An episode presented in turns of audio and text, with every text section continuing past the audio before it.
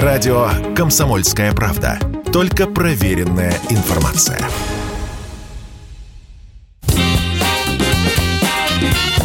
Был бы повод.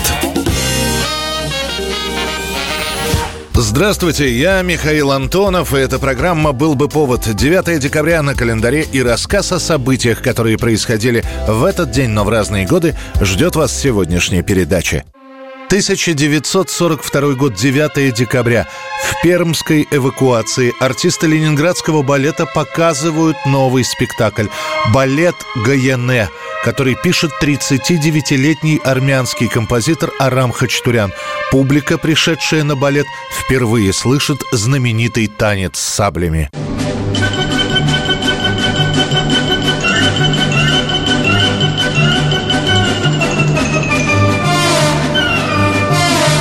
Хачатурян к тому времени уже довольно известный композитор, который обласкан критиками был еще в 1939 году, когда он выпустил свой первый балет «Счастье». Тогда же он получит заказ от Ленинградского театра на новую работу, завершать которую придется уже в самый разгар войны. В самом балете «В духе времени» рассказывается о жизни колхозников, о девушке Гаене, о ее муже-бездельнике, которого сначала выгонят из колхоза, а после он свяжется с диверсантами. Одним словом, сюжет полностью отражает генеральную линию партии и не старается быть чем-то из ряда вон выходящим. По настоянию балетмейстера первой постановки Нины Анисимовой требуется еще один музыкальный фрагмент. Его нужно добавить в уже готовый балет. Элемент армянской свадьбы счастливых колхозников. За одну ночь Хачатурян пишет «Танец с саблями». Я очень э, вот, жду много от этой постановки. Я бросил свои московские дела, э, без сожаления приехал сюда для того, чтобы помочь постановке этого балета. Сам балет получит уже в следующем году, в 43-м, сталинскую премию. Кстати, всю ее Арам Хачатурян отдаст на нужды армии. А второе рождение и мировую известность «Танец саблями» получит уже после войны, когда эта мелодия станет хитом американских музыкальных аппаратов. Это будет первой современной академической записью, которую продадут в количестве более миллиона экземпляров. А после музыку Хачатуряна будут исполнять не только классические классические, но и рок-музыканты.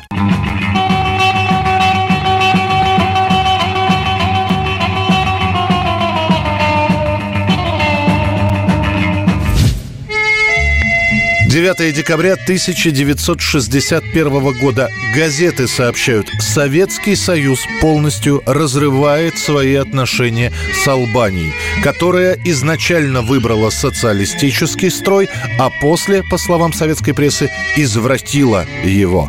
В свою очередь, албанские газеты сообщают, что Хрущев сблизился с Югославией и, поддавшись козням Иосипа Брос Тита, отказался предоставлять братскую помощь республике и вообще хотел управлять Хрущев Албанией через своих специально назначенных людей, тем самым лишив республику самостоятельности.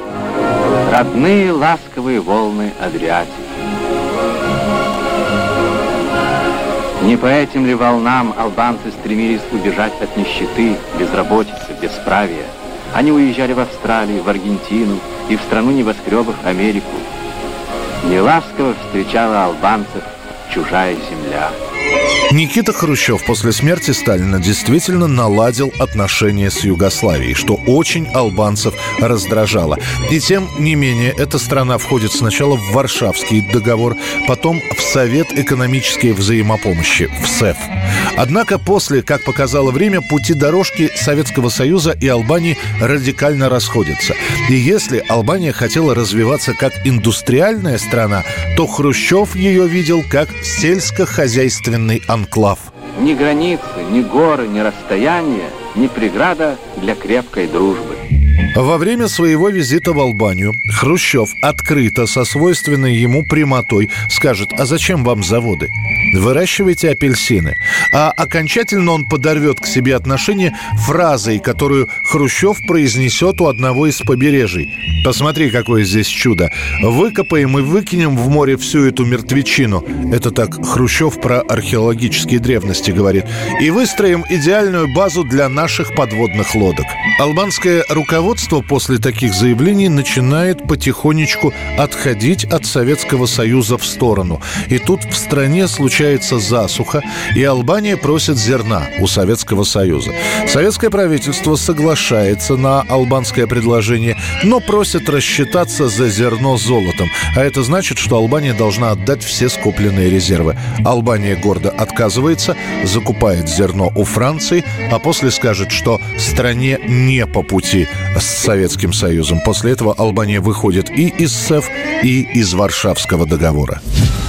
9 декабря 1990 года. И снова Польша на первых страницах мировых газет, как и во времена, когда проходили акции движения «Солидарность». В СССР на тогдашние события реагировали достаточно жестко, но то, что происходит в Польше в декабре 90 года, в Советском Союзе уже мало кого интересует. Своих проблем хватает. А Польша, между тем, получает своего первого президента. Им становится все тот же лидер профсоюза «Солидарность», 47-летний Lech Walensa. Chcemy, by prawo zapanowało nad bezprawie. Chcemy, by nigdy Polak nie musiał podnosić ręki na Polaka. О том, что Польша практически первой готова выйти из договора Варшавского, даже несмотря на название договора, которое напрямую указывает на его принадлежность, говорят уже давно. Однако первый, кто отойдет от Советского Союза, будет не она, а Румыния, где год назад, в 89-м, была казнена Чита Чаушеску. Теперь и в Польше идет борьба за власть. Друг СССР, генерал Войцех Ярузельский, фактически вынужден передать власть партии «Солидарность». Сам он к 90 году, хоть и является номинальным руководителем Польской Народной Республики, он уже ни на что не влияет. И когда поднимается вопрос о выборах президента, Войцах Ярузельский отказывается в них участвовать. В итоге к декабрю 90-го в Польше шесть кандидатов на главный пост в стране. Пятеро беспартийных, лишь Валенса представляет солидарность. Первый тур явного лидера не выявляет, лишь во втором победа Валенса будет признана официально официально. СССР не станет поздравлять новоизбранного польского президента с победой.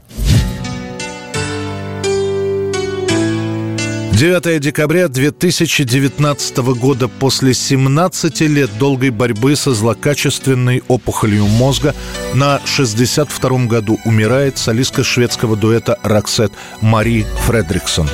Мировая популярность Роксета пришлась на середину 90-х годов, в том числе и потому, что их песни регулярно брали в голливудские фильмы. Собственно, и узнали о дуэте Роксет во всем мире после ленты «Красотка» с Джулией Робертс, где звучала баллада «Должно быть, это любовь».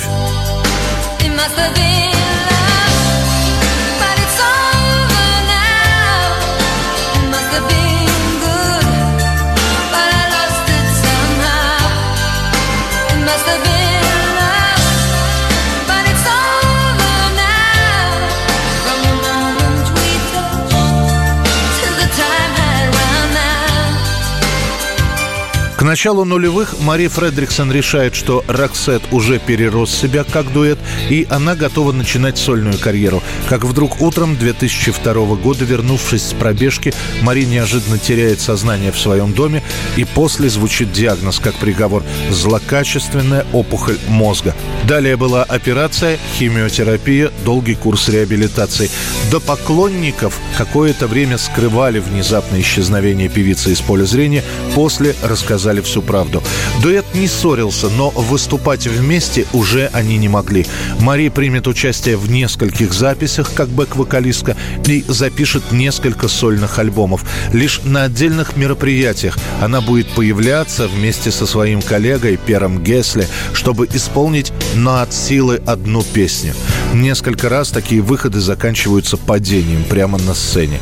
А когда все было нормально, Мари вдруг неожиданно забывала слова композиции, которую исполняла много-много-много раз, и тогда слушала она просто как зал подпевает знакомые всем строки.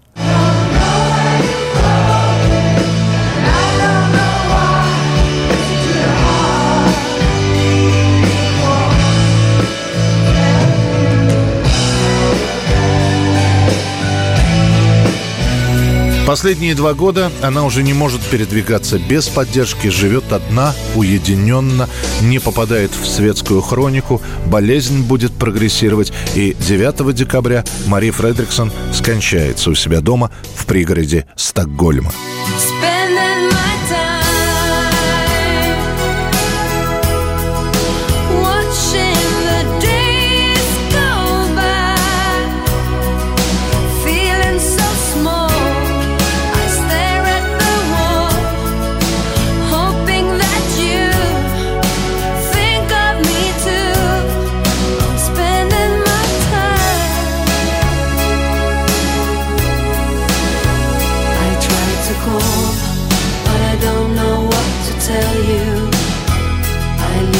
Kiss on your answering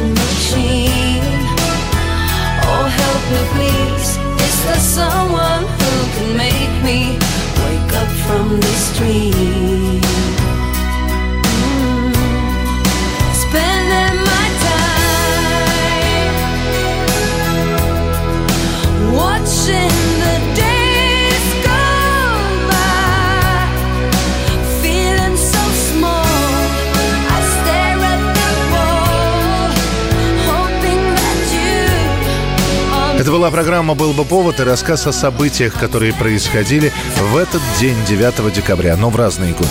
Очередной выпуск завтра. В студии был Михаил Антонов. До встречи. «Был бы повод»